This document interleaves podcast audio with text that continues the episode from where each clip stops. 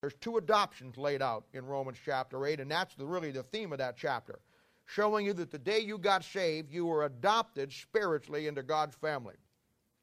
We looked at two great examples of that. I showed you in Galatians chapter 4 how he uses the allegory of Ishmael and Isaac, Hagar and Sarah, a bondwoman and a free woman, and how it shows you and I that we're not under bondage anymore once we get saved. And then we looked at 2 Samuel chapter 9, and my goodness, one of the greatest chapters anywhere in the Bible that, that illustrates that adoption spiritually, and that was in the great story of Mephibosheth, whose name means breathing shame, who was the enemy of David, but yet God, uh, through his mercy, brought Mephibosheth into David's family as his own son. And we saw last week how that illustrates your life and my life as far as the first adoption.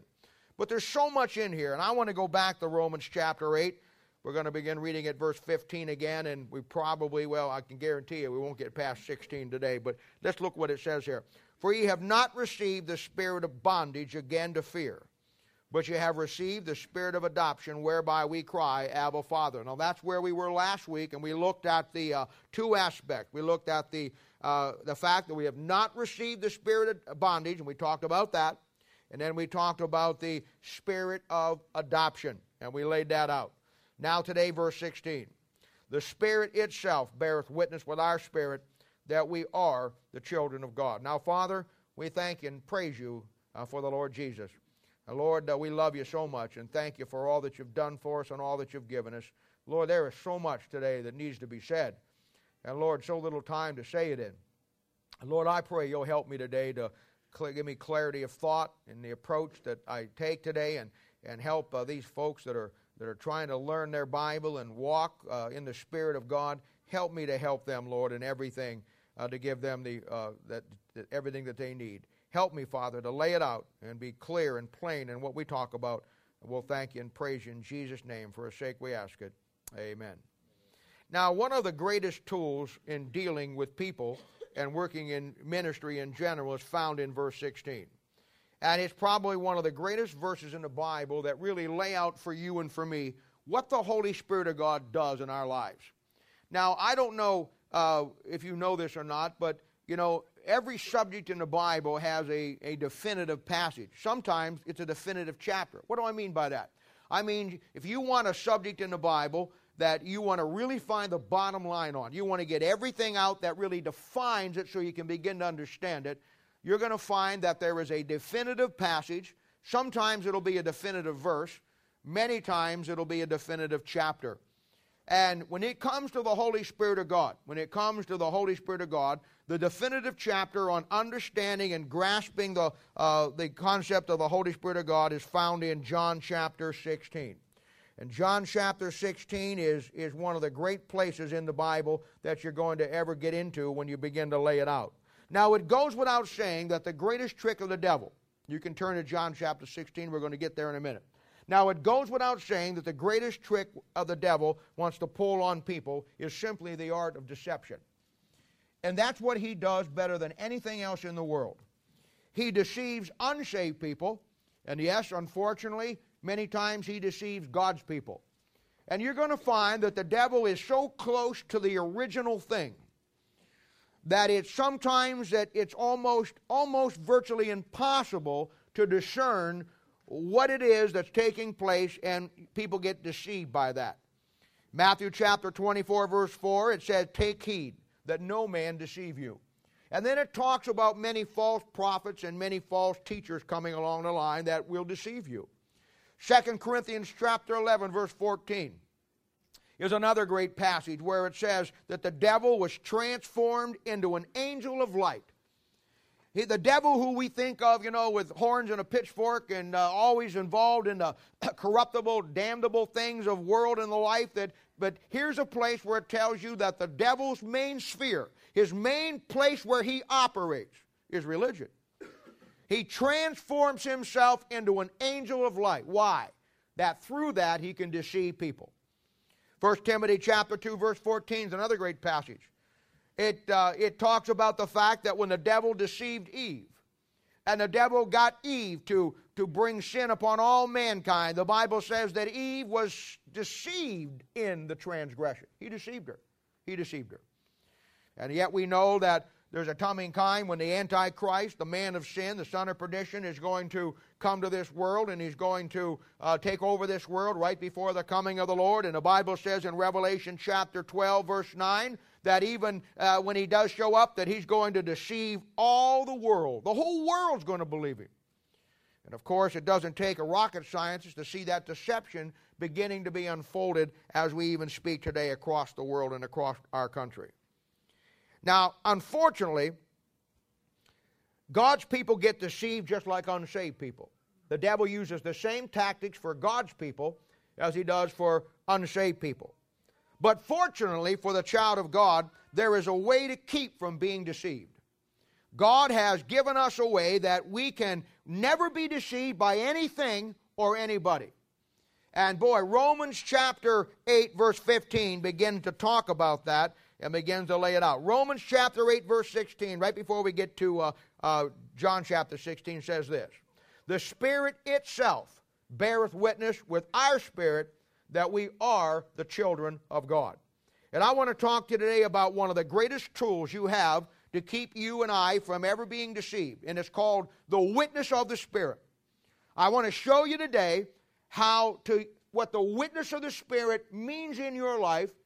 I want to define it for you. I want to then show you how you use it in everyday life that you keep from being deceived. And uh, the first thing I want you to see is, is look at verse 16 there. Verse 16 says, The Spirit itself. Now, there's where the Spirit of God is found in a neuter form, and you need to understand these things. Whenever you find in your Bible that you, it talks about the Holy Spirit of God, Holy Spirit, the context of that passage is going to be the person of the Holy Spirit of God, who He is. Whenever you find the Holy Spirit addressed in the form of the Holy Ghost, it's always going to be a reference in the context of the indwelling Spirit of God in you. But when you find the Holy Spirit of God is in a neuter form, here it's itself. Other places you'll find just the word it. It will never be dealing with the person, it will never be dealing with the context of the indwelling, but it will be always dealing with the work of the Holy Spirit of God. The Holy Spirit of God is one of the, as I said, is one of the great uh, studies in the Bible, and the defining chapter on it is in John chapter 16. This chapter defines the work of the Holy Spirit of God that will take place after uh, uh, the book of Acts when Christ goes back. And this, this is a great passage. It says in verse 7, I'm just going to read a portion of it here. It says, Nevertheless, I tell you the truth. It is expedient for you that I go away. For if I go not away, the Comforter will not come unto you, but if I depart, I will send him unto you. And when he is come, he will reprove the world of sin, and of righteousness, and of judgment. Of sin, because they believe not in me. Of righteousness, because I go to my Father, and you see me no more. Of judgment, because the prince of this world is judged. I have yet many things to say unto you, but you cannot bear them now. Howbeit, when he, the Spirit of truth is come. He will guide you into all truth, for he shall not speak of himself, but whatsoever he, uh, he shall hear, that shall he speak, and he will show you uh, things to come. He shall glorify me, for he shall receive of mine, and shall show it unto you. Verse 15 All things that the Father hath are mine. Therefore, said I, He that, uh, uh that he shall take of mine, and shall show it unto you. Now, at some point in your, in your studies, you need to mark these seven things in this chapter. These are the seven things that are part of the work of the Holy Spirit of God once He comes and indwells you. And we know that from the Bible that when Jesus is talking about this in John chapter 16, he's talking about in future events. What he's saying is this He's saying, if I don't go back to heaven, and ascend back to my Father, then the Holy Spirit of God is not going to come. And the, when the Holy Spirit God does come, this is what He's going to do. Now, let me take it just one step further. When Jesus Christ went back to heaven, and this will maybe answer a lot of questions for you. When Jesus Christ went back to heaven in Acts chapter 1, if you notice very carefully, he replaced himself with three things. Those three things are the key three things in your life and my life today. When he went back to heaven, the physical physical presence of God's Son ascended up, Acts chapter 1, and went back to heaven. He replaced himself on this earth with three things. The first thing that he replaced himself with is the Holy Spirit of God. That's what John chapter 16 is all about. We're going to talk about those seven things in just a second. That's the first thing he replaced himself with. At the day of Pentecost, Acts chapter 2, the Spirit of God came like a rushing mighty wind, and it filled the believers. And that was the fulfillment of John chapter 16. The second thing that he, fo- that he replaced himself with was the Word of God. By 90 AD, John writes the last books of the Bible, and now the Bible's complete where when Christ came the first time and Paul was doing his work in his ministry the first time, they had a complete Old Testament, but the New Testament wasn't completed yet. By the time 90 AD rolls around and John now is on the Isle of Patmos where he dies as a martyr, as tradition says he did, and uh, he writes the last books of the Bible. He writes the Gospel of John. He writes 1st, 2nd, and 3rd John. And then he writes the book of Revelation. Now, at that point, we have not only a complete Old Testament, but we have a complete New Testament. The Bible's complete. You see, the Bible says that, claims for itself that it's God's mind. Let this mind be in you, which was also in Christ Jesus. Paul says we have the mind of Christ. What's he talking about? Christ isn't here right now. No, he's not here right now, but he gave us a book that is his mind, that every thought that God has is in this book. That's what he had to do. He had to replace himself with the Spirit. He had to replace himself with the Word. And then the third thing that he replaced himself with is the local church.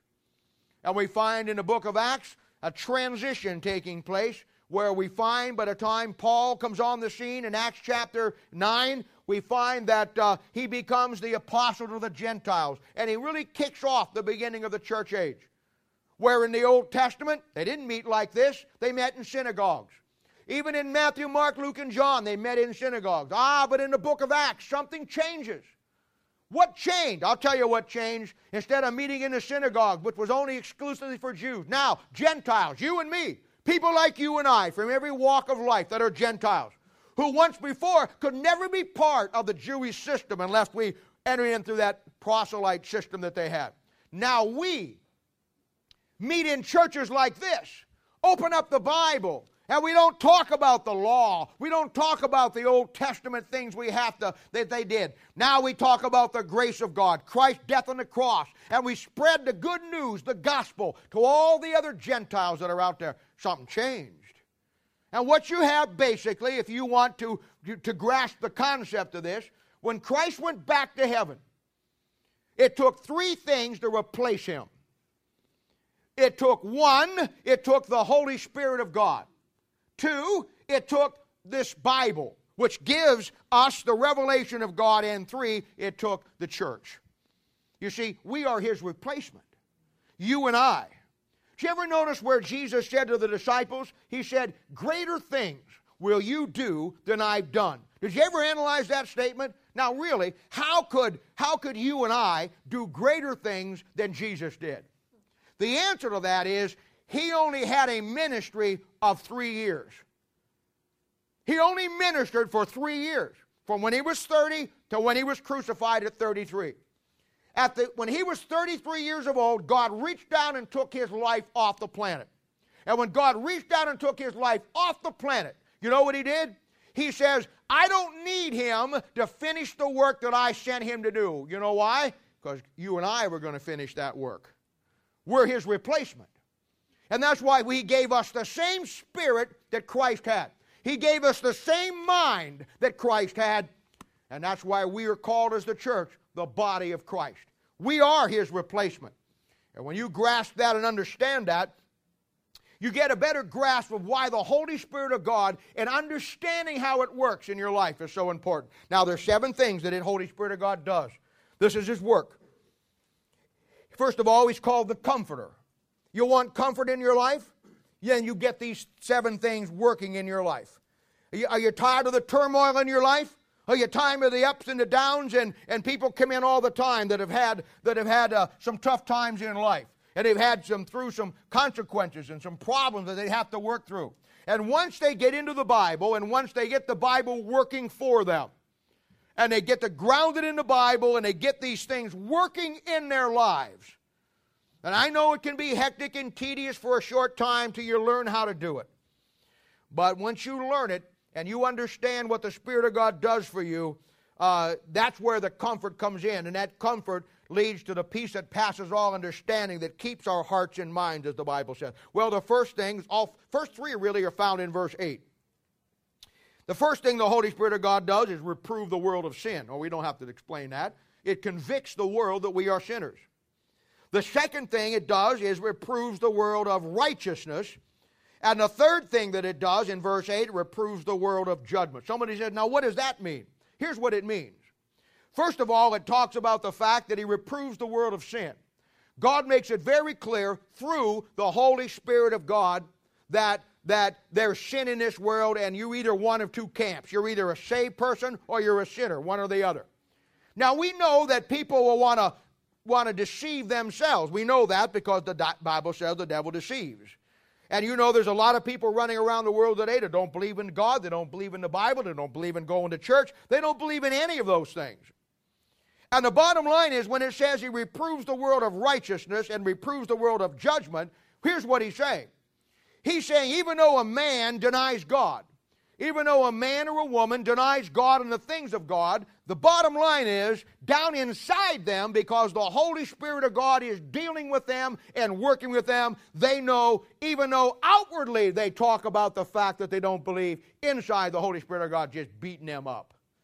There isn't a religion on this world, whether it's true or it's false, there isn't, a, there isn't a religion, there isn't a teaching, there isn't a philosopher anywhere in life that doesn't believe that someplace, somewhere, somehow, it's all going to come down and you're going to have to give an account of what you do. They all may believe differently, they all may believe wrong. But everybody knows that it's going to be payday someday. I don't care what you believe. And that is because the Holy Spirit of God ingrains in us that because he was sinless and because he came down and lived a sinless life, oh, the contrast is too great.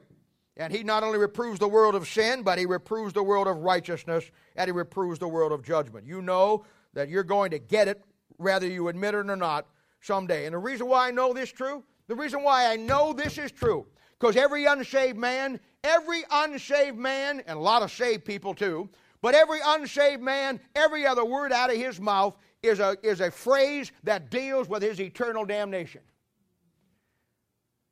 I had an atheist one time said, I don't believe in God, and every other word out of his mouth was God damn this or God damn that. And I'm saying to myself, and I said to him, Well, if you don't believe, why would you use a name that you don't even believe is in existence as a curse word? I mean, doesn't that kind of stupid? You don't believe in God, but you want to use his name? I believe in God and I use His name, not the way you do, but the bottom line is I use it because I believe it. You know why He uses it in a derogatory way? Because deep down inside, He believes it too. He believes it too. You cannot get away from it. He reproves the world of sin, He reproves the world of righteousness, and He reproves the world of judgment. Then in verse 13, the fourth thing that He does. Howbeit, when the Spirit of truth uh, is come, he shall guide you into all truth, for he shall not speak of himself, but whatsoever he shall hear, uh, he that he speaketh, and he will show you things to come. All right, the next thing the Holy Spirit of God does, it shows you prophecy. It shows you what's going to happen before it happens. And boy, I could spend an hour just on this, but we don't have time. The next thing in the same verse, in the first part of the verse, the Holy Spirit of God is going to lead and to guide you into all truth. Now, I love that part of that verse. You know, it didn't say some truth, it didn't say just truth. It made it very clear that He's going to lead and guide you into all truth. Not just truth, all truth. Not some of the truth, not a little bit of the truth. The Holy Spirit of God, because He is truth, will lead and guide you into all truth. Verse 14, the sixth thing he speaks not of his own. The Holy Spirit of God never takes any credit for anything. He exists really for one reason, and that is to glorify Christ and glorify God. Then the seventh thing, and here it is. This is what we want to get to. This is where we're going to. This is where we're to camp for a while here when we put this thing in together. When we get into Romans chapter eight, when it says the Spirit itself beareth with with our spirit that we are the children of God. Here's what he says, verse 15: All things that the Father hath are mine. Therefore said I, that he shall make take of mine and shall show it unto you. You know what he just told you? Verse 15 says that he'll show you what's really of God and what's really not of God. Do you know how valuable that is? Once you realize that the devil's main sphere is religion and the devil's main sphere is deception, and that he wants to deceive the whole world, and he will, and he has. He wants to deceive unsaved people, and he has, and he wants to deceive many of God's people, and he's accomplished that. To have a verse that tells me that the Holy Spirit of God will show me what really is of God. Christ said, All that God has is mine. And, and I'm going to, he's going to, the Spirit of God is going to take that and he's going to show it unto you. You know what he's saying? He's going to show you in your life, in every decision you've got to make, in every circumstance you find yourself in, in every scenario you can imagine, he's going to show you what is really of God and what is really not of God. Man, what a deal that is. Now, in the Bible, this is called discernment and discretion in the book of Proverbs, Ecclesiastes, and Song of Solomon. The tragedy is that in most cases, these seven workings of the Holy Spirit of God, not to mention the last one, are completely unknown to the average child of God, and that's why it's so easily for God's people to be deceived. I'll tell you, I have never seen it in, in the 35 some years of my ministry, spanning uh, two of the greatest periods of church history. I have never seen a time like it is today where God's people are so deceived in what they believe and deceived in, and many times they have deceived themselves, but it's an incredible thing. Now, the day you got saved, and we know what I'm about to say from Romans chapter 5, 6, and 7, we've studied it. The day you got saved, you got the Holy Spirit of God. You got all the Holy Spirit of God there is. There's nothing more you can get. You got everything that God had inside you in the Holy Ghost as the Holy Spirit of God took up residency inside your body. We know that. He lives inside you, and His job through the Word of God is daily to perfect you. We know that now. We know that. At the same time, the Bible. We know the Bible to be God's complete revelation of God and His plan and His mind, which was also now written by the Spirit of God. Here's how this thing works. Bible says in 2 Peter chapter 1 verse 21 that holy men of God spake as they were moved by the Holy Ghost. Okay, follow me so far. The Bible's written by the Holy Spirit. The day you got saved, the Holy Spirit of God takes up residency inside you, known as the Holy Ghost. He does seven things in your life. And now, what you've got here, when you begin to realize this, that the Holy Spirit of God in you and the book that God gave you will bear witness in your life between the Spirit of God that's in you and the Word of God that's here, that they both wrote, that will tell you what's right and what's wrong. It's one of the greatest keys in, not, in, in making decisions in your life. It's absolutely one of the greatest aspects to have in dealing with people and not being deceived because people will try to deceive you. Now, I, I have a number of you that work with me in different areas, you know, a problem, uh, p- people come in and counseling. And many of them, let's face it, many of them come in, they're fed up with the world. Many of them, they're the blessing of this world to work with. They've been in a dark time and they got saved or they got back with God and somebody orchestrated getting them back where the Spirit of God could get into their life. They come into church, and I'm not saying they don't struggle, but boy, they want to do what's right and they are tired of the lifestyle that they've had. Praise God. I love it when it comes in and it happens that way. But you and I both know that that's not always the case. And you have worked with me with people this past year. You've worked with me with people, some of you, uh, uh, since we started our church and you know that uh, that's not always the way that it works. Uh, you're going to find people who, who don't want to, uh, they, they, they want to try to deceive you. They want to put the facade on that they're doing what's right when they're not doing what's right. And uh, it's an incredible thing. And what happens is this And this is how you begin to understand this. Because there's a couple of things you need to know. Uh, my, one of my favorite videos on te- television is the is the and, and, it doesn't it's not on on a regular thing but i love to watch it. When i see it's coming on i'll block everything out because i want to watch it. It's that thing on the most stupid criminals. I think that is the greatest thing in the whole wide world. My favorite one is this surveillance camera in a in a 7-eleven or a convenience store.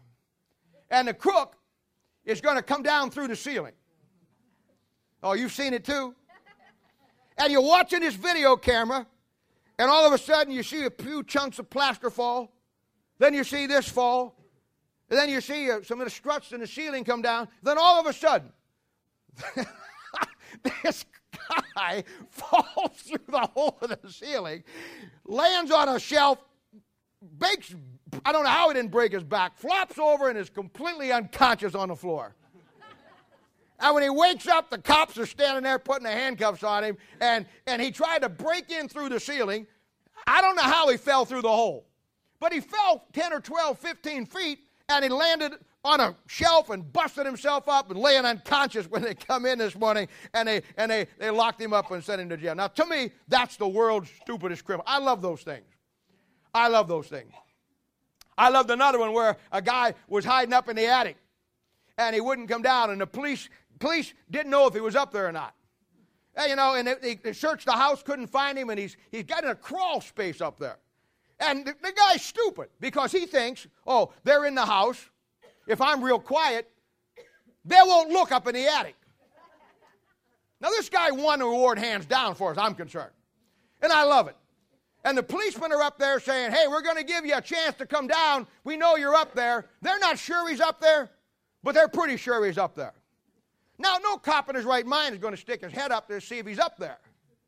But I love what he does. And a guy gave him, cops gave him warning. He says, hey, we're going to give you one more chance to come down, and then we're going to send the dog up. Now, this was my favorite part, because I love dogs. This German Shepherd weighed 900 pounds. He was a monster. And you know how police dogs are. They live to bite you. If they don't bite somebody in a day, they're bummed. They have one goal in life as a police dog tear you a new one. That's all they want to do. They want you to run.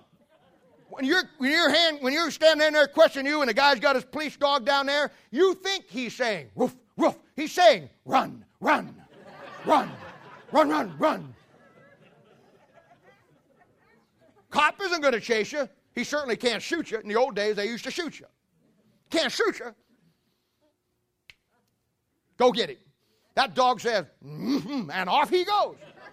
And I don't care how fast you can run, you ain't going to unrun him. You got two legs, he's got four, dummy. Four to two is twice as fast. I can finish that poem, and he's going to, but I'm not going to go there. But, but, but, but, but he's, he, and, and, and I love it. It took two police officers, big guy, to pick this dog up and I mean, it's in a crawl space, you know. And they got this dog up, and this dog is raring to go. And they put this dog up there. Now, nobody still knows if the guy's up there or not. The dog knows he's up there. and by this time, the dog says, I don't care if he's up there or not, I'm going to find somebody and bite him. And I love it. They put that dog, get that dog rear end, and they're pushing him up in that crawl space. And all you hear for a moment is silence. And then, whoa, you hear this guy screaming, Get this dog off me! Get this dog off me! Get this dog off me! He's the, he won the dumbest criminal award. He thought the cops would come in, search the house, and the cops would say, There's a crawl space up there. Ah, oh, he wouldn't be up there. Let's go get some donuts. no, they said. Well, they did. The dog's name was Donuts. I love it. I say that to say this. If there was a award for stupidity in Christianity, it would be a lot like the stupid criminal. It would be the people that come in who want to serve God and want to do what say they want to do what's right with God, but have a deception. Bottom line is this: you can fake a lot of things as a Christian. You can lie to your wife. You can lie to your husband. You can lie to your kids. Your kids can lie to you. You can lie to each other. You can lie to me. But there's one person you can't lie to, And it's the Holy Spirit of God. And I tell people all the time you can fake a lot of things in life. What you cannot fake is being filled by the Spirit of God. You cannot. It's impossible. It's absolutely impossible to, to fake the fact that you're right with God when you're not. And when somebody tries to deceive, and you've seen them come in this year, we've worked with several of them who are no longer with us today. You've worked with several of them. They came in at a dubious background. They wanted to do what's right. They did this, they did that, and they said all the right things. But once you began to work with them, you began to see that there was a deception that was being played out. And I tell people all the time you can fake as a child of God a lot of things, but you can't fake taking a right, uh, you can't fake a right spirit with God when it's not right. And I'll tell you why that is because there's such a contrast. I'll tell you, the Spirit of God and the Spirit of the flesh are never going to get together. And a child of God thinking that they will, you're on akin to the world's dumbest criminals. If you think that walking in the flesh is kin to walking in the Spirit, and you think that you're good enough to do one and fake the other, huh, you need to be up there in the 7 Eleven with a guy coming through the ceiling. You're crazy. The difference is contrast. The Bible says in 1 Corinthians chapter 8 verse 3, if any man love God, the shame is known of him. If you love God, it shows in everything that you do. We talked the other night in the Song of Solomon when we were coming through that great book. And I showed you there in 515, chapter 5, verse 15, how that how that about the countenance. We went through all the characteristics that the church, the bride, should have in a relationship with Christ. You can't fake those. You can't fake having a, having a happy countenance when you're, when, you're, when you're not happy on the inside. One of my favorite verses is back there in Psalms, and it, it's about the when the children of Israel are taken in captivity.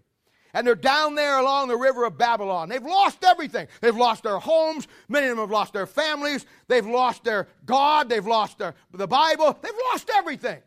They violated what God gave them. They threw it out the window, and now God brought down Nebuchadnezzar who put him in chains, killed Zedekiah, killed his kids, put him in slavery, took them down by the river Chebar, Ezekiel chapter 1, and there they lived for the rest of their lives as captives, away from God, away from their families. The Babylonians come down in this great verse in Psalms, and they say to them, Why don't you sing us Sing for us one of those great songs of Zion. Why don't you sing for us? I got the joy, joy, joy, joy down in my heart. Come on, give us a rendition. Why don't you sing for us, My Jesus, I love thee, I know art, art mine? And they come down and they really mock them. They say, Why don't you sing one of us great songs of Zion? And know what the answer is? How can we sing the songs of the Lord when we're captive in this land? The answer is you can't. You can't. You can't fake it. You can't. You just can't. You just can't. Proverbs chapter 5, verse 13, Psalm 46, Psalm 105. I mean, it's all there. Your countenance is the greatest giveaway, especially when you were once on fire for God. When you were once on, that's the story, great story of Cain and Abel. Cain and Abel started out pretty good. But along the line, when they brought their sacrifices, the Bible says that God had respect unto Abel's and not under Cain. And you know what happened at that point? Cain got an attitude toward God.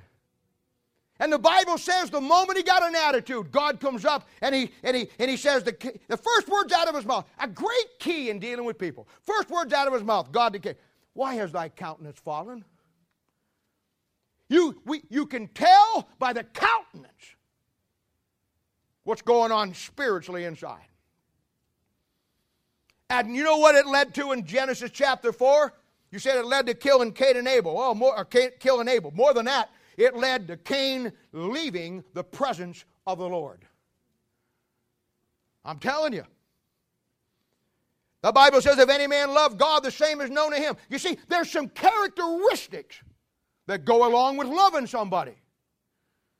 And if they're not there, you can you have deceived yourself You can kid yourself. You can buy you a big old, a big old uh, sign along the road, those billboards that says, "My name is so and so, and I really love God." Doesn't change a thing. Doesn't change a thing. Not only is countenance important when you look at all this, but attitude. My favorite story in the Bible on attitude is in 1 Kings chapter 22, really the whole chapter, and I don't have time to get into it this morning. But if you know anything about the Old Testament, you know it's the great story of, of Jehoshaphat, Ahab, and Micaiah. And to me, it's one of, the, one of the greatest stories anywhere in the Bible, and I just, I just love to read it every time I can. Because you got all the elements. You see, Ahab was the king of Israel. Now, there was a time when he was younger that Ahab was okay. But as he got older, he got less okay. And by the time we find him here in 1 Kings chapter 22, he's a long way from God. He's a wicked king, one of the wickedest kings that Israel ever have. And he has a guy in his, in his kingdom by the name of Jehoshaphat. And Jehoshaphat's a pretty good guy. We get our phrase, jumping Jehoshaphat, we get it from that little story here. We don't have time to get into that this morning, but uh, that's where it comes from. Then you have Micaiah. Micaiah is the prophet of the Lord.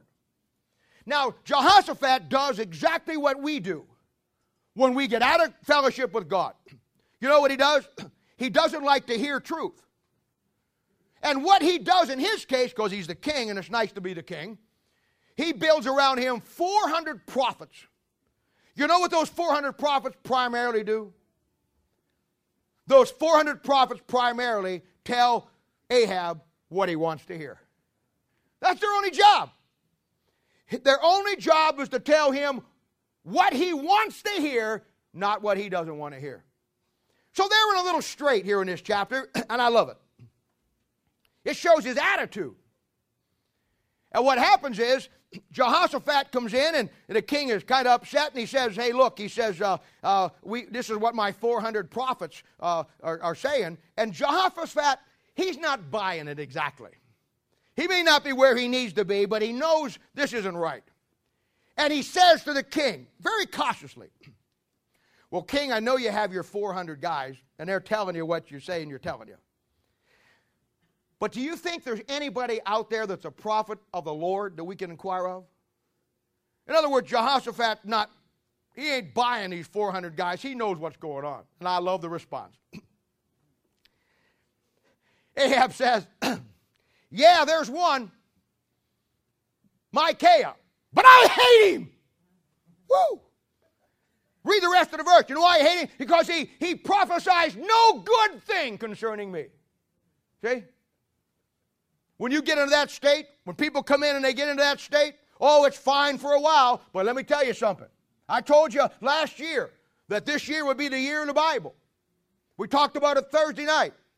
I told you that after four or five years, the, the newness wears off, the excitement wears off, and by this time, you find out who's got the longevity to go the distance and who starts to fall by the wayside.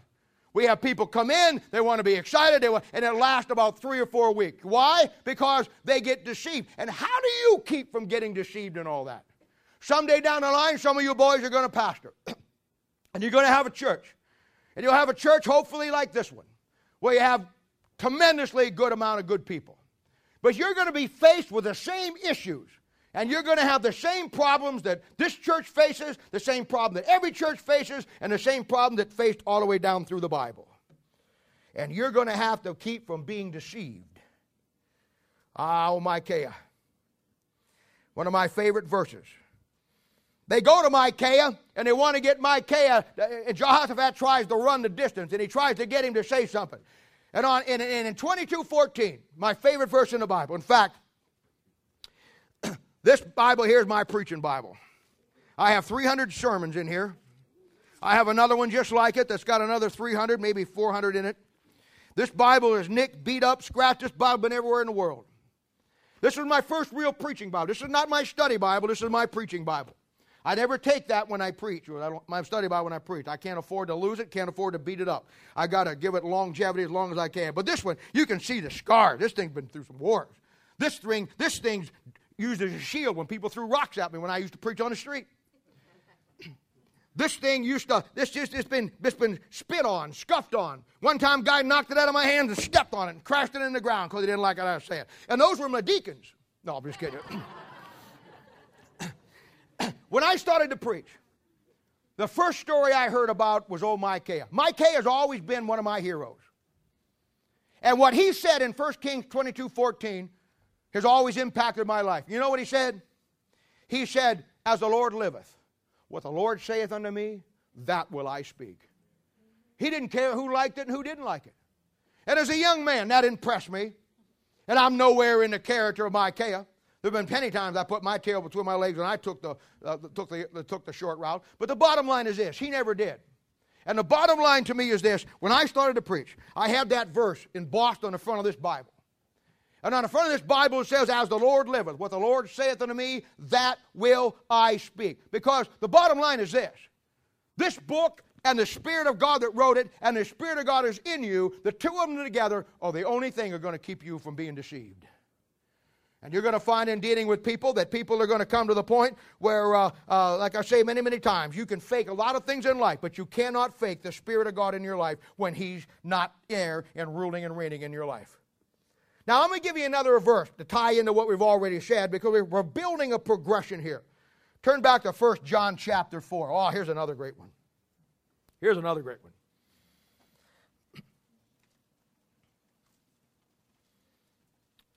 1 John chapter 4, verse 1.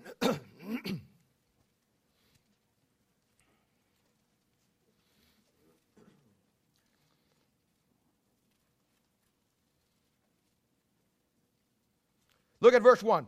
Beloved, believe not every spirit, but try the spirits whether they of God, because many false prophets are gone out into the world. Hereby we know ye the Spirit of God, every spirit that confesseth that Jesus Christ is come in the flesh is of God. And every spirit that confesseth not that Jesus Christ is come into the flesh is not of God. And here it comes, and this is that spirit of Antichrist whereof ye have heard that it should come, even now already it is in the world. Now, primarily, so you get the whole weight of this verse, this great verse, primarily, or we should say doctrinally, this verse is dealing with the cults that we find today. And you'll find that the spirit that false religions put forth one of the ways that you, you, you can smell them out and know that they have the spirit of Antichrist is because all the cults all do not believe that Jesus Christ has come in the flesh. Unity, the Mormons, the Jehovah Witnesses, the Seventh Day, all of those groups that we classify as the cults, one of the things that they all have in common is that they do not believe that Jesus Christ was the deity of God in the flesh. They all believe that he was a recreated lesser God. They all deny the virgin birth. They all deny the fact that, uh, that he was very God. They make him a lesser God, a demagogue. But they don't make him God Almighty incarnate in the flesh as we teach it and we know the Bible teaches. And that's, that's what it's primarily for in its doctrinal sense. But when you begin to look at it, and it in a practical form, that spirit of Antichrist that's not the Antichrist in general that we talk about in the Bible that comes at the end. I mean, it leads to that. but this spirit here is a spirit that's anti Christ. In other words, against Christ. That'd be a spirit of your flesh. That'd be a spirit of your flesh in a practical sense. And when you look at this and put it all together and you even understand it, you realize that for you and for me, many of God's people, many of God's people fall into this category. And I'm going to show you how to try the spirits in just a moment. I'm going to show you how that you take the spirit and try the spirits based on Romans chapter 8 that his spirit bears witness with our spirit so you never get deceived. But when you look at this, the first thing he says here is believe not every spirit. You don't believe what somebody says just because they say it. The Bible says you try the spirits. There's a process. And this is unknown to most God's people. There's a process by which you a, a, a, person says this, or they do this, or they do that, or they, they, they, you see this in their life. And how do you keep from being sucked in? I'm going to show you in a few moments how to keep being from being sucked in by me. I'm not going to show you everything, but I'm going to show you I'm going to show you how you keep even from me. I put myself under this whole microscope. Believe not every spirit. and then a process to try the spirits whether to be of God or not. Why? Because many false prophets shall arise and they're going to deceive you. The art as a child of God of having deception, or excuse me, discernment and perception. And be able to perceive things the way they are. Now that verse says, Hereby we know that the Spirit of God, every spirit that confesses that Jesus Christ is come in the flesh, is of God. Now, the average Christian would say, well, that doesn't apply to me. I believe he comes in God. Hey, hey, hey, hey, what did it say? It says, believe not every spirit, but try the spirits. Now, let me ask you a question. And I don't want to show of hands or I don't want any, any, anything to recognize you. I just look at it on your own inside. Bottom line is this if that verse is true, and the verse says that we are to try the spirits, the Bible says we have the witness of the Spirit. His Spirit bears witness with our spirit that we are the sons of God. If we use the Spirit and try the Spirit and have the witness of spirits, and yet we're told not to believe every spirit because the Spirit in a man that says Christ has not come in the flesh is not of God. What does that do for a child of God that says it, but then lives his life like they don't ever believe it? You realize it's more, ladies and gentlemen? Do you, do you realize, do you understand that Christianity is more than just saying it? We crack on the Jehovah Witnesses all the time. Nobody likes Jehovah Witnesses. I feel sorry for them. I don't like them, but I feel sorry for them. They get more bad press than anybody in the world. I know, I know, I know my mother, bless her heart, you know, when he'd come to the door in early years, she'd throw hot water on them. I've known people to slam the doors in their face. I know people that just give them what for up one side and down the other. I'm not saying that you should. I wouldn't throw hot water on them, but I know they're a cult. But the bottom line is this Are we really any better? You know what the main, or I guess would be the second issue? The first thing that the Jehovah Witnesses teach is they don't believe that Christ, Jesus Christ is God. You know, the second thing that they teach is their big doctrine they don't believe there's a hell. They don't believe anybody's going to hell. They don't believe one person on this planet is going to hell. And that's usually the biggest stick that Baptists go after them on. But that being said, in the verse we have here, let me ask you a question. You may say, you believe in hell? But when's the last time you wept over somebody that you worked with that's lost and dying and going to hell? When's the last time you even get off your duff to go across the street and witness to somebody? You probably have people in your family right now that are lost without Christ and without and a chance to go to hell. And you might be the only person that can reach into their world and get them. It may be a tough reach and it may be an extended reach and it may take you a while, but you may be the only person that can reach them and God has orchestrated such. The problem is we're like Jehovah Witnesses. We don't really believe there's a hell. So my point is this. What kind of spirit is in us if we say we believe that Jesus Christ has come in the flesh, but we don't live our lives like we do? You know what? If you believe that statement is true, if you believe that Jesus Christ has come in the flesh, if you believe that, that, then there's some things that you ought to be doing in your life if you believe that, that go along with the plan that we talked about earlier that God used you to replace Himself with. If you really believe that Jesus Christ had come in the flesh and then you realized he went back, if you really believe that, you would know that you are his replacement and everything else in life is secondary and his goal is first. You see? That verse is a killer. I have never rewritten the Bible, but if I ever did, I'm leaving that verse out. That verse, is, that verse will get you every time. Now, what we are about, with that in mind, what we are about to look at will be invaluable to you in your life to keep you from being deceived. Now, it says here, and the first part it says here is to try the spirits. How do we try the spirits? Now, first of all, make it very clear we ain't talking about wine cooler, Jack Daniel, or Bud Light. I was down the mission one time years ago, and I was down there, and a guy come up to me, and he was drunk as a skunk. And he looked at me, and he says, and I had just preached, and I preached on drinking that night. And he come up to me, and he said, Preacher, yeah. he says, you know you preached on drinking tonight, and you know that the Bible says it's okay to drink. And I said, okay. I said, where, where at? Where at? He said, Well, that Bible says over. He said, Well, I'm not sure where it's at, but you know what's in there. He says, It's that place that says, it says, uh, drink a little wine for thy stomach's sake. I said, Yeah, I know. And I said, And it says a little wine. you obviously blew that one. and he actually said, Well, the Bible says that we're to, we're to, we're to, he said, we're to drink the spirits. I said, No, we're to try the spirits, Claude. Try the spirits. See? I mean, it's crazy. Crazy. I mean, you're going to be in a ministry, you got to be half nuts. I mean, you deal with all kinds of people.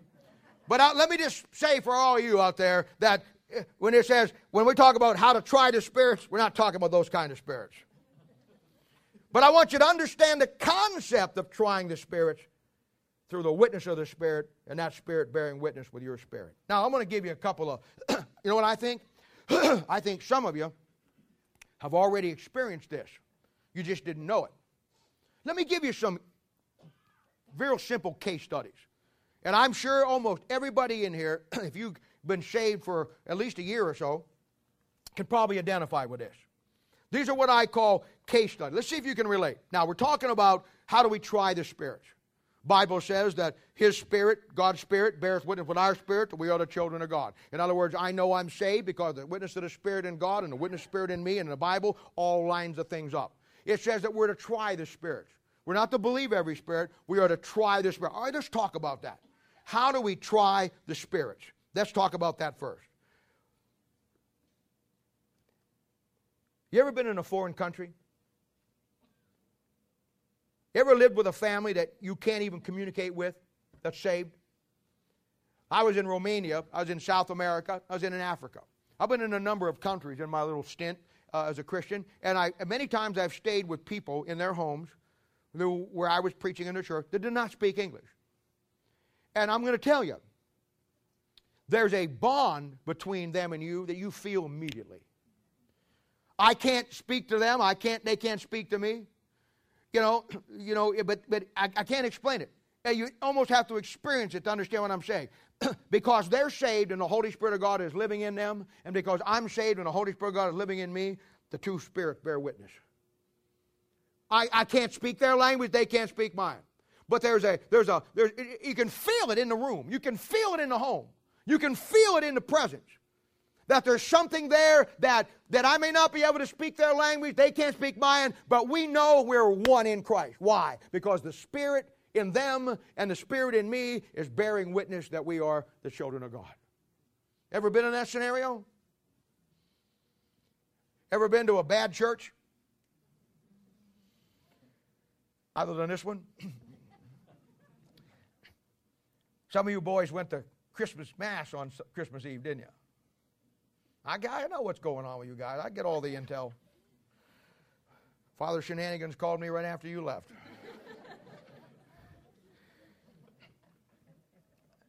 I used to do those things, but I don't have time to do them anymore. But did you feel the difference there that something wasn't right? You really want an experience? Go to a charismatic church sometime. I mean, a real rock and rolling one. I mean, you want to you want to feel it? There's where you'll feel it. You want to really feel something ain't right? Go to a unity church. You want to really feel something out of whack? Go to a JW church. You'll find out why. When you're there, you'll find out why they know. You ever notice that Jehovah Witness churches, every church you ever saw, every Jehovah Witness church you ever saw in your life, has no windows in it. There's a reason for that. Other than the fact that once you're in there, you will not escape through the window. you ever been in a bad church and, and, and you're sitting there and you just know it's all wrong? It's just like, uh, uh, it, doesn't, it doesn't fit, it doesn't work. Here's a good one. You ever have a Christian who you thought was a good Christian? Try to get you to do something or go somewhere where deep down inside, and, and, you, and you went. But deep down inside, you knew that it wasn't the right thing to do. Deep down inside, you just had this feeling that it wasn't exactly, and, and you just, but you, you gave in, you went anyhow, but, but you thought deep down in yourself, this is not what, I, I mean, I'm going here. I know this person's a Christian, this person is this, but you know what? This just doesn't strike me what a Christian ought to be doing. Ever been in that situation? Some of you have been saved two or three four years. You ever go back to the old places you used to hang out? Ever run into the old crowd that you used to hang out with? And when you get around that place or back in that place where once you used to have a time of your life, you used to have a ball and your old friends, it was just everything, now you feel like you're completely out of place there. You try to talk to your old friends, you have nothing in common. Even the, even the simplest verbiage just doesn't work for you.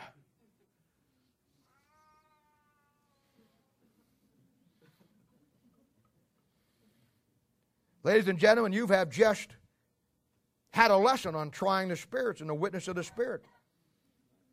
And you didn't even know it.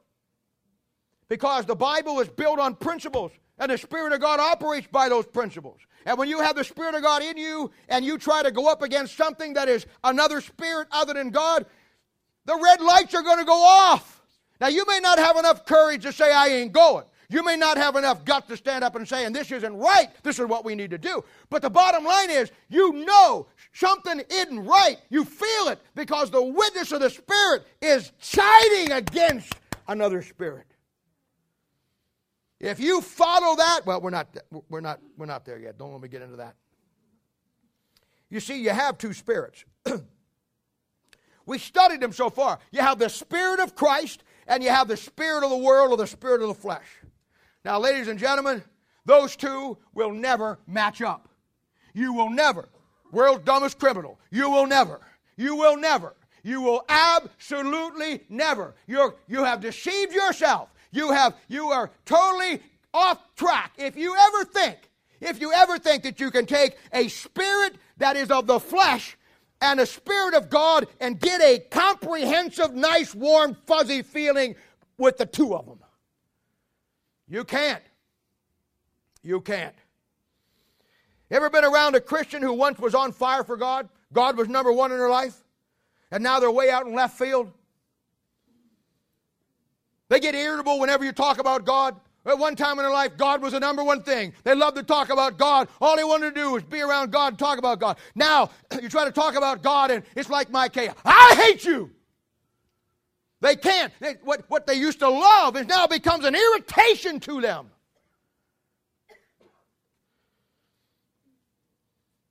The contrast between what they once were and what they are now, what they cared about the things of God then and what they think about. I call them New York Christians. I hate New York City. How many, anybody here in New York City? You. Well, I love you, you. I love you, but I hate New York City.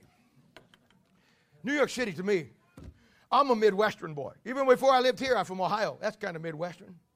People are nice here. I have never met a nasty person when I needed help with something in Kansas City. You go up to somebody and you say, Hey, I'm lost. Not only will they help you, they'll give you gas money to get there. People here are nice. This is the Midwest, laid back. People are friendly. I guarantee you, you broke down on the freeway and you got a flat tire and it's at night, I guarantee you, unless it's a strange night, somebody will stop and help you fix that tire. New York City, they run over you. I, I, I just can't, I, I, that's not me. I'm a people person. I love to help people. We were at the races last night, and there was a, uh, the corn dog lady was there. there was a lady who was sitting up in the back about halfway up, drunk as a skunk. Had the biggest corn dog you've ever saw in your life. Chomping on it. And I'm looking up to her and I'm thinking, oh boy, you know. And she's sprawled out everywhere. I mean, she's just drunk. Eat the corn dog. And I, and, I'm, and I go up the back because you can really see the races from the top there, and I'm watching the races, and you know, uh, your boy and and and uh, uh, Kinsey was up there with me, and they were having a great time, you know. And the corn dog lady was about six, about halfway down, and she was out of it, man. She was absolutely out. I don't know where she got the booze because I don't think they sold it there. She was drunk, but she had a fetish for corn dogs. Ain't no question about that. So the races are over, and I start coming down the thing, and she starts coming out, and she's Everywhere. Now she's halfway up. She's gonna, if she falls, she's gonna shut down the auditorium for an hour. what do I do? Did I step out of the way and get around her? Oh, the corn dog drunk lady? No, I put my arm around her. Held her. Said, come on now, one step at a time. We went down a step at a time. She was so drunk that by the time we got to the nine steps, I was feeling woozy.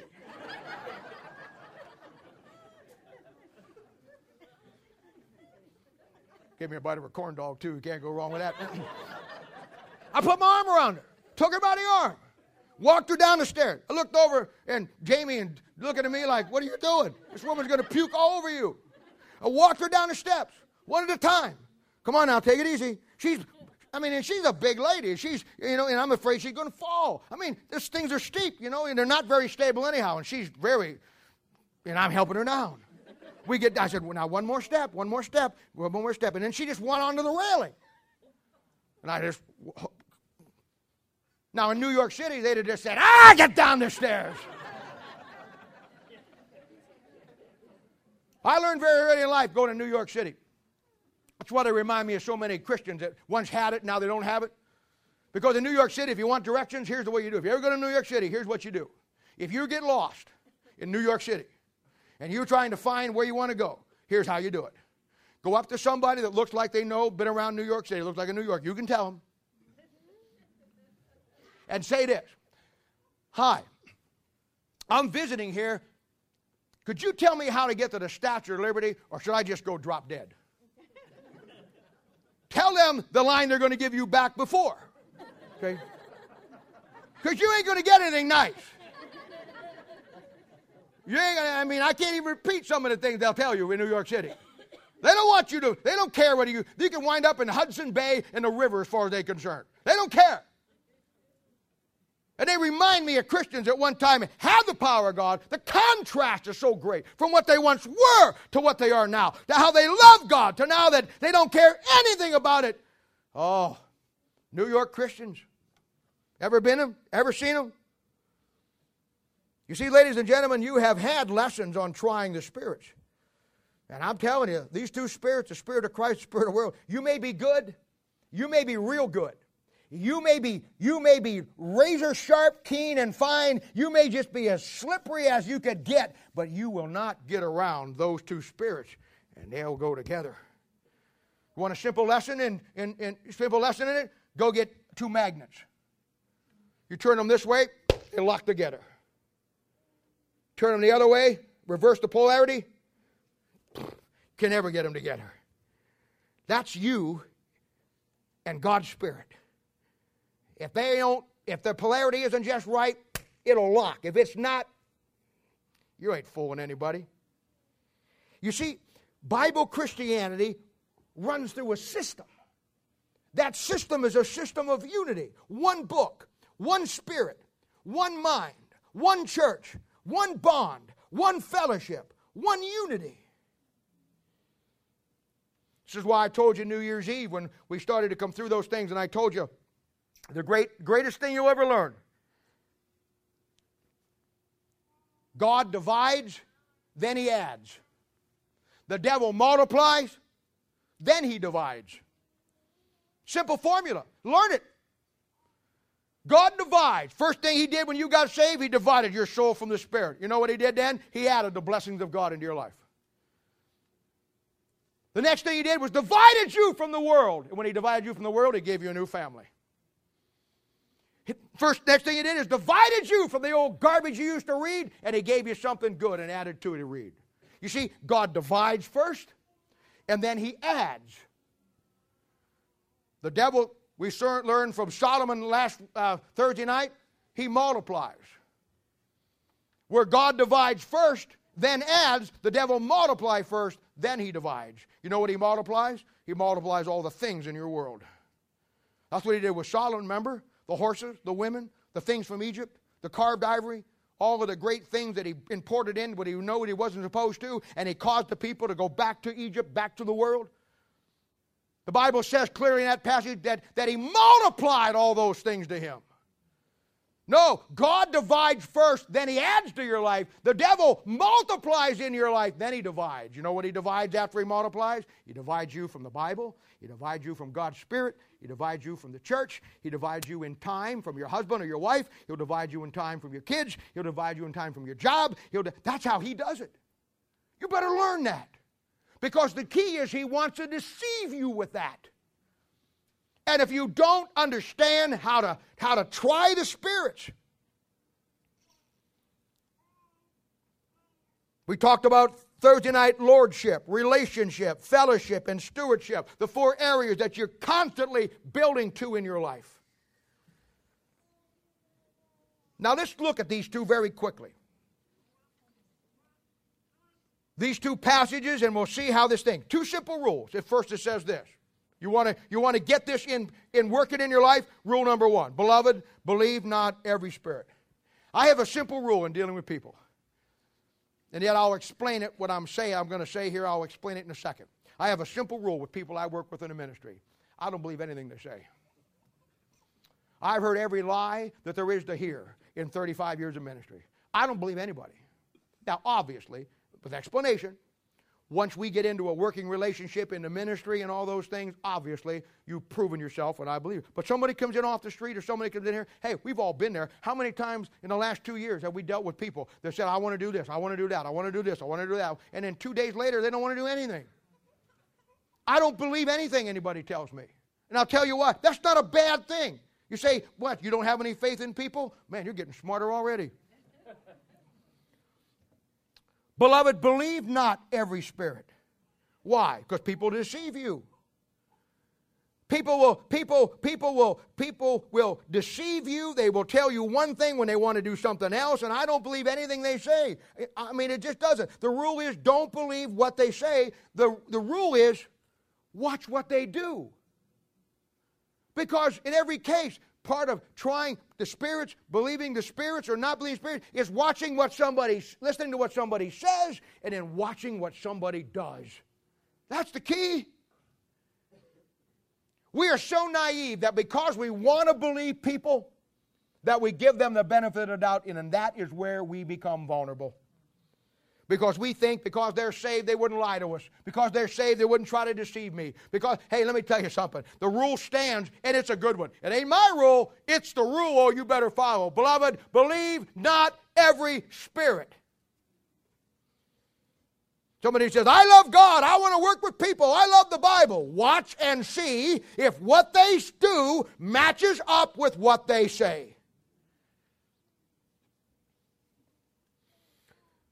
I mean, somebody says, Well, I love God and I love this and I love that and I want to do this. And my question that you ought to ask them is found in another great principle, Luke chapter 6, verse 46. Try the spirits. Don't believe the spirits. Somebody tells you what they're going to do, what they want to do, but they never do it. The question is this Luke chapter 6, verse 46. Why call ye me Lord, Lord, and not do the things that I say? You got to match up. What you say has to match up with what you live. Old Mel Sabaka used to have an example. I, I, my father in the Lord, boy, I, I remember it so, so vividly. He told an illustration of how that in this narrow channel in, in the shipping industry, someplace on the East Coast, uh, uh, the ships had a very hard time getting into. He says that the, the, the, the, the way they had lost so many ships in that channel and that they had lost so many ships that went down that what they did is they orchestrated a system of lights that as you were coming in the lights appeared as three. One light here one light there one light there. As you maneuvered into the right position to come through the channel the two lights went to uh, the three lights went to two lights. And then as you got right in the right channel to come in and to safely come in those three lights became one light in other words, they were positioned that they had to line up. And when you were out of position, they didn't line up. You saw three separate. But when you got in right position, in the right place to get in safely, those three things lined up in one. That's the way it is with your life and my life. There's some things that better line up. And if you don't line up and you line yourself up, you're going to get deceived. You're going to become shipwrecked. You're going to go, you got to learn to, you got to learn to try the spirits. Now, the first thing says, Beloved, believe not every spirit. The second thing is, But try the spirits whether to be of God. Single greatest aspect of God in the Bible is this. If, if you want the number one thing the Bible does, the greatest aspect of God in the Bible is simply this God never violates his own principles. Once he writes it down, it never gets violated. This is why I beat you senseless every time we're together to learn Bible principles. Learn the principles of the Word of God. Get them in your heart. Get them in your life. Get them in your world. Put them on your little three by five cards. Get them down where you learn the principles because it's the, it's the Spirit of God in you, the principles in this book that are going to line up and bear witness with the Spirit of the Word of God, the Spirit's in you, and the principles in the Bible that tells you, yes, this is right, no, this is wrong. No, this stinks, no, this is okay. It works with unsaved people, it works with saved people. And let's face it, as a Christian, we have to make decisions every day of our lives. Some of those decisions will impact your relationship with God. How do you how do you do that? You do that by first of all believing not every spirit, second of all trying those spirits. The spirit of God bearing witness with your spirit that these things are in the word of God and the way they need to go, exactly the way it is. Now, I told you a little later on, a little earlier. I put myself under the same microscope. What's good for you is good for me. I'm not somebody up here and preaches one set of standards for you, another standard for me. That'll never work. No, no, no. I put myself under own, my own microscope. How many times have I told you that you're a fool if you just believe what I say? My goal for you is to take and check out everything that I say. Everything that I say. I wouldn't believe one thing that comes out of my mouth. If somebody said one time, you know how you can tell Bob's lying? No, how? His mouth moves. I'd, I'd check me out on everything. You see, as a pastor, I'm not accountable to any one person. I'm not accountable to any one person. As a pastor, I am accountable, accountable to this body. You keep me accountable. And as this church grows, so does my accountability to this church. I have to stay right on track with the Bible. Now, I, there's some guys in here, and I won't mention your name because I don't want to put you under the spotlight or I don't want to embarrass you, but there's some guys in here that I meet with on a regular basis, one of the greatest things I appreciate about you is the fact that you don't let me say much of anything without, if you don't see it and understand it, calling me into question on it. Now, you don't nitpick me to death, and it's not goofy stuff where you're just looking for something all the time, but you're smart enough to know, and I really appreciate it. I got about five or six of you in here that I work with on a regular basis, and when I teach something on Thursday night or I lay something out, when you come over, and, and, and I, and I love the way you approach it because you're, you, you don't, it's like, well, I don't want him to think that I'm questioning what he says. No, no, it's okay. You can question what I say. I'm not, I'm not thin skinned about it. You can, you can sit down and you can say to me, Bob, I don't understand this. You laid this out. It's not that I don't believe it. I just want to understand. How did you get that? See? And that's exactly what, as you, this church grows, and what I'm doing basically is painting myself into a corner. And I got some gals that do it too.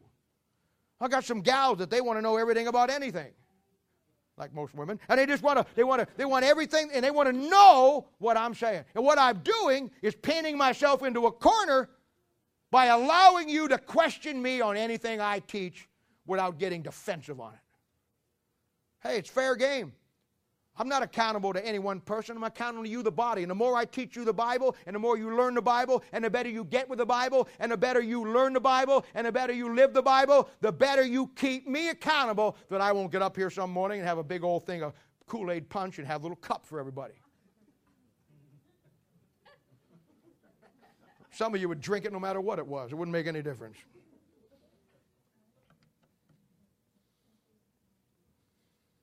I'm telling you, folks,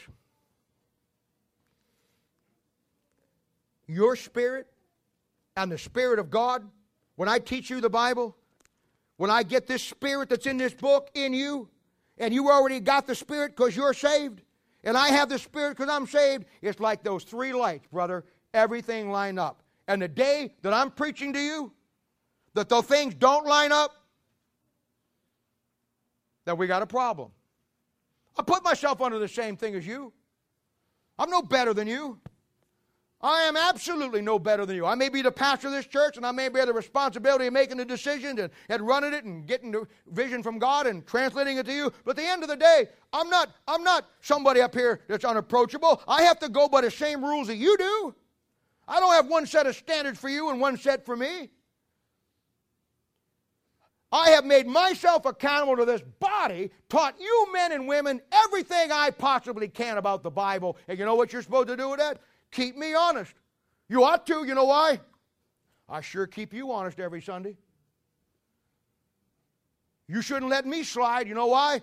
I don't let you slide. It's a two way street. That's what the Bible intended it to be. Our spirits bearing witness with one spirit. God's spirit bearing witness with my spirit.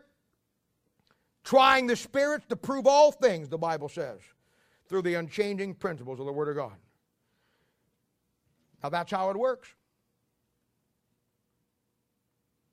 Now let me recap seven things out of here you want to have before we go.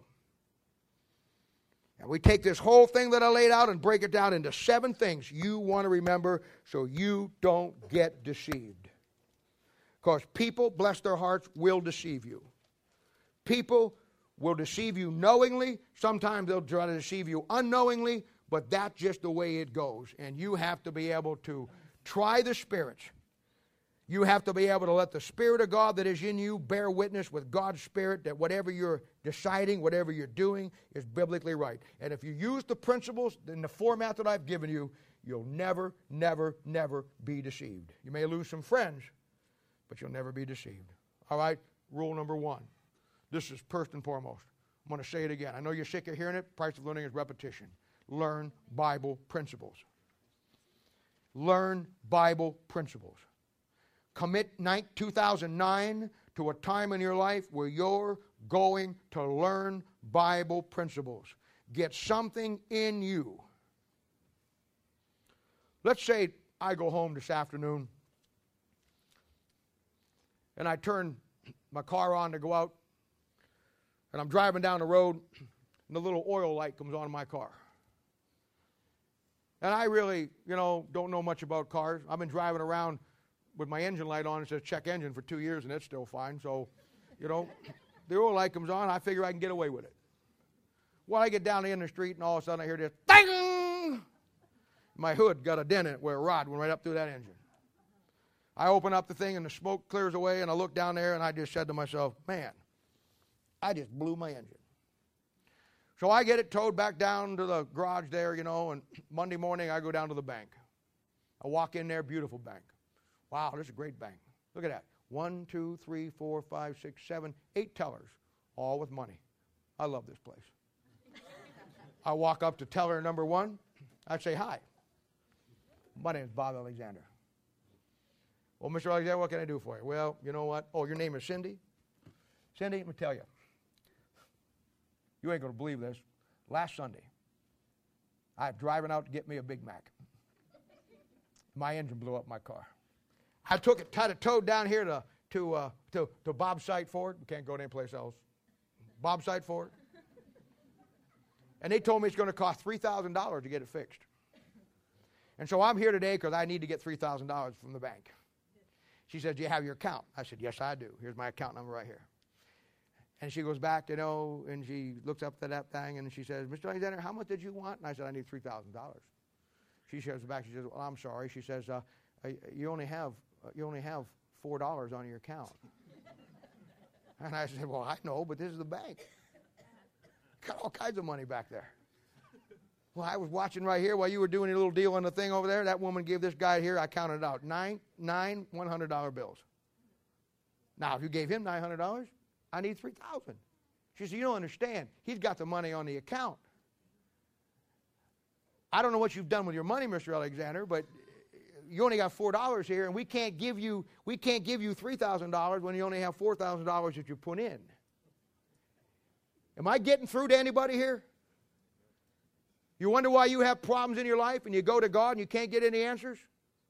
You wonder why you continue to struggle and struggle and struggle and you scratch your head and say, Well, why God won't God won't answer me? The same reason the stupid woman at the bank won't give me my three thousand dollars.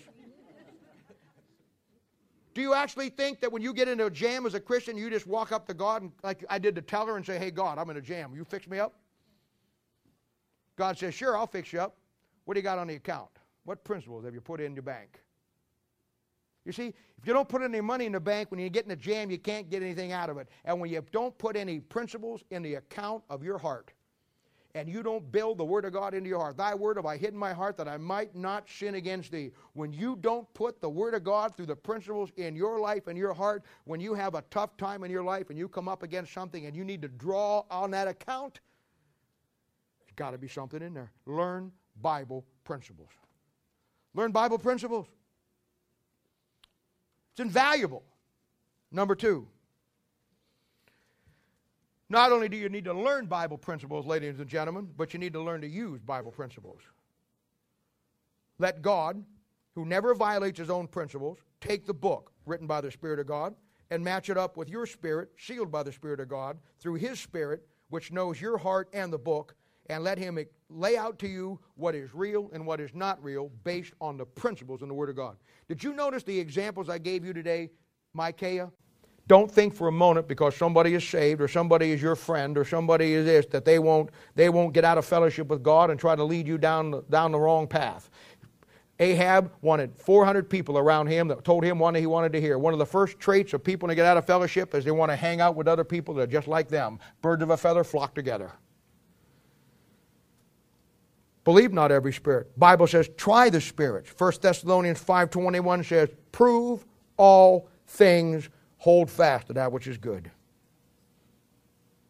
The fifth thing, don't get caught up in what they say.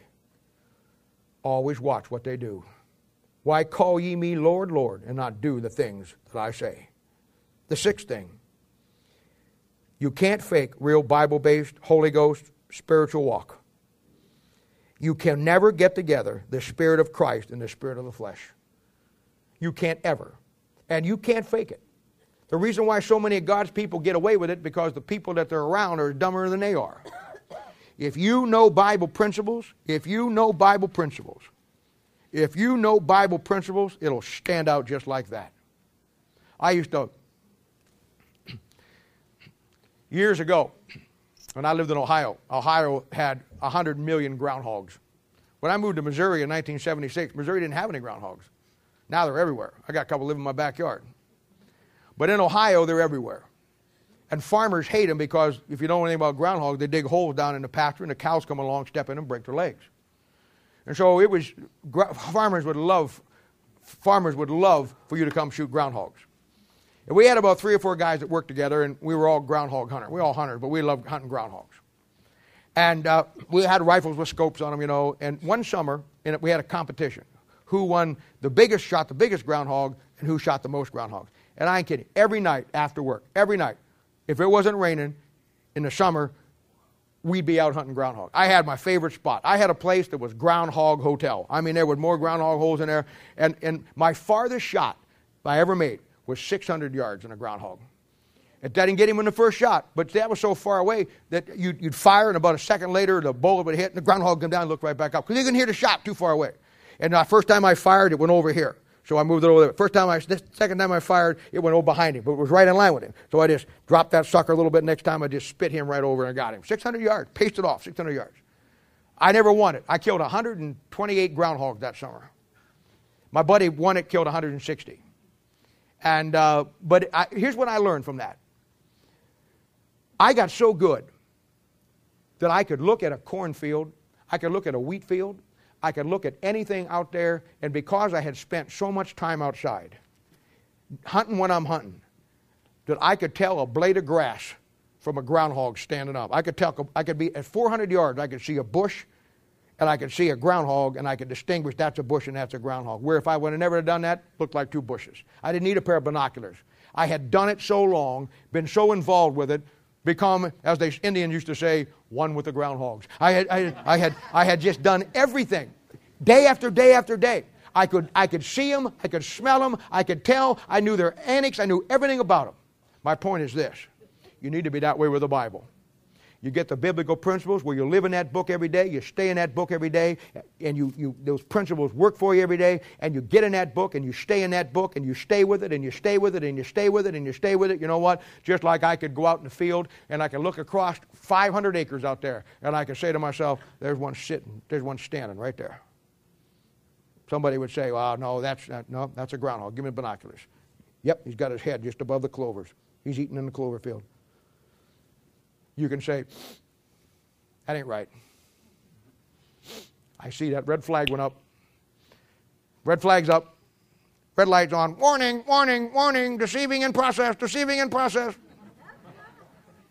It all is where you spend the time developing your senses. You know, as human beings, we have five senses. trying the spirits and the spirit bearing witness with your spirit is the sixth sense that you always hear about. In the supernatural world, it's the supernatural. Oh, you know, I saw a vision and, you know, and all these things. No, no, no, no, none of that stuff. The sixth sense is only given to a Christian who steps outside the natural and lives in the supernatural and through that book, so he won't be deceived. God gives him a process that he can try the spirits, bear witness with the spirits, that we know if the things are really of God or not. That's your sixth spiritual sense. You ought to use it as a Christian. It's the most valuable thing you have if you're going to ever work with people. It's the absolutely paramount thing you have got to have from keep from being deceived. Is what that person saying to me or what they're doing or how they're acting or what they're going through is that the way a Christian ought to do it. Don't go with what they say. Watch what they do. Then the last thing, 1 Corinthians 8 3. For if any man love God, the same is known of him. If you love God, it shows. You don't have to rent a billboard. You don't have to go get your 25 pound King James Bible. You don't have to wear a 60 pound cross around your neck. If you love Him and He's in you and you're in Him and you're walking in the Spirit of God, it's apparent. And by the same token, if any man doesn't love God, it shows just as apparently. Why? Because you can't fake. I'm going to leave you with this. You can't fake a true spiritual, Holy Ghost filled walk with God. You may be good, you may be slippery good, you may be certifiably good, but you can't fake that because that is a basis of the spirit of the flesh versus the spirit of God, and they'll never get together. Every head bowed and every eye closed.